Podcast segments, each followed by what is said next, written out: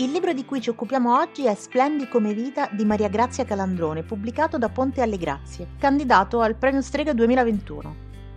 La storia del rapporto di una bambina adottata dopo il suicidio della sua mamma naturale con la sua seconda famiglia, amorevole e istruita, che però prematuramente riceve un duro colpo con la morte del papà. Restano la mamma adottiva e la bimba, alla quale la donna ha già detto la verità riguardo all'adozione, innestando una spirale di reazioni emotive e vicendevoli, di rifiuti e ricerche di conferme, un circolo vizioso di feedback negativi che l'autrice chiama disamore, fino alla catarsi conclusiva che giungerà però solo dopo molti anni e molto dolore.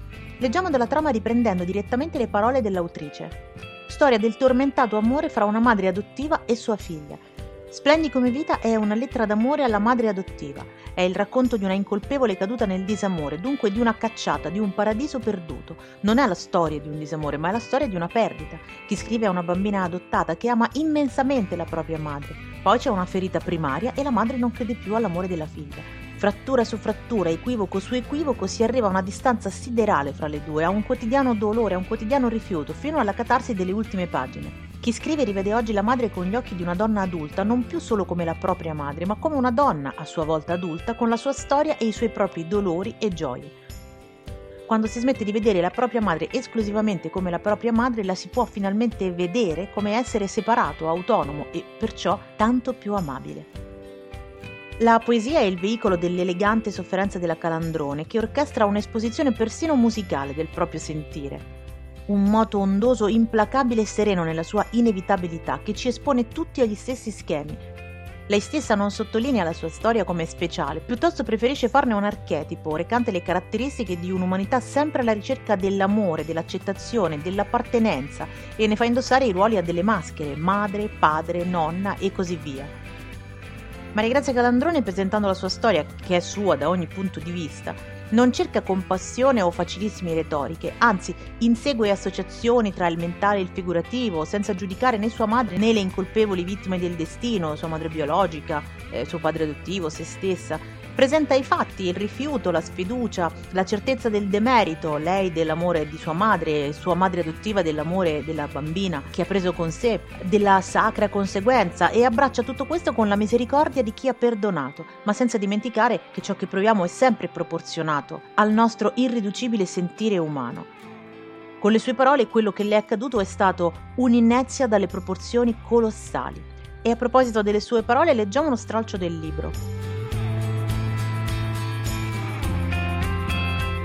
Le ombre si accumulano in maniera massiva sotto i letti dei bambini non amati e un umido risucchio catacombale nel quale fruscia il vuoto artiglio del nulla, pronto a scattare e chiudersi sulle tenere carni, un vivaio verminoso. Se ti muovi, ti vedono. Ognuno gira nudo e solo sulla ruota siderale degli esposti, tanto più nudo e solo quanto più imbozzolato nella concrezione rasposa delle coperte. Sei abbandonato e sei solo. Se ti muovi, ti vedono. Il disamore avvolge i letti dei bambini fra le spire di un pianto non pianto. I bambini non amati non piangono. Chi chiamerebbero con il loro pianto? Sono caduta nel disamore a quattro anni, quando madre rivelò: io non sono la tua vera mamma.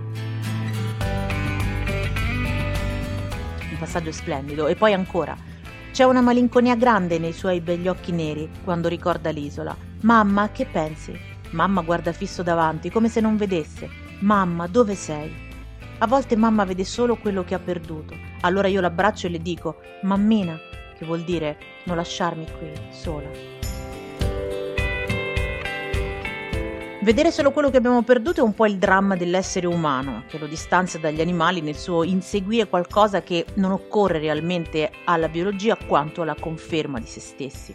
E rileggiamo ancora: le parole ricordano tutto, tutto quello che non sappiamo di ricordare. Perciò affidiamo loro la memoria, per poi dimenticare ancora e ancora e ripassare il raschietto sulla cera dei giorni. E le parole vanno via da noi, dalla cera impassibile dei nostri volti, e attivano le leve submarine di altri esseri umani uguali a noi, che splendono talvolta come splendiamo noi, senza saperlo.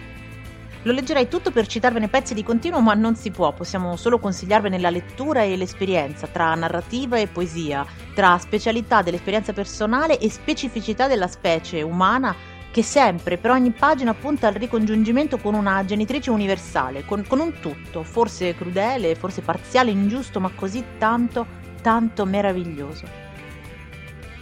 Dovrei metterlo da parte, ma non ci riesco. L'ultimo stralcio.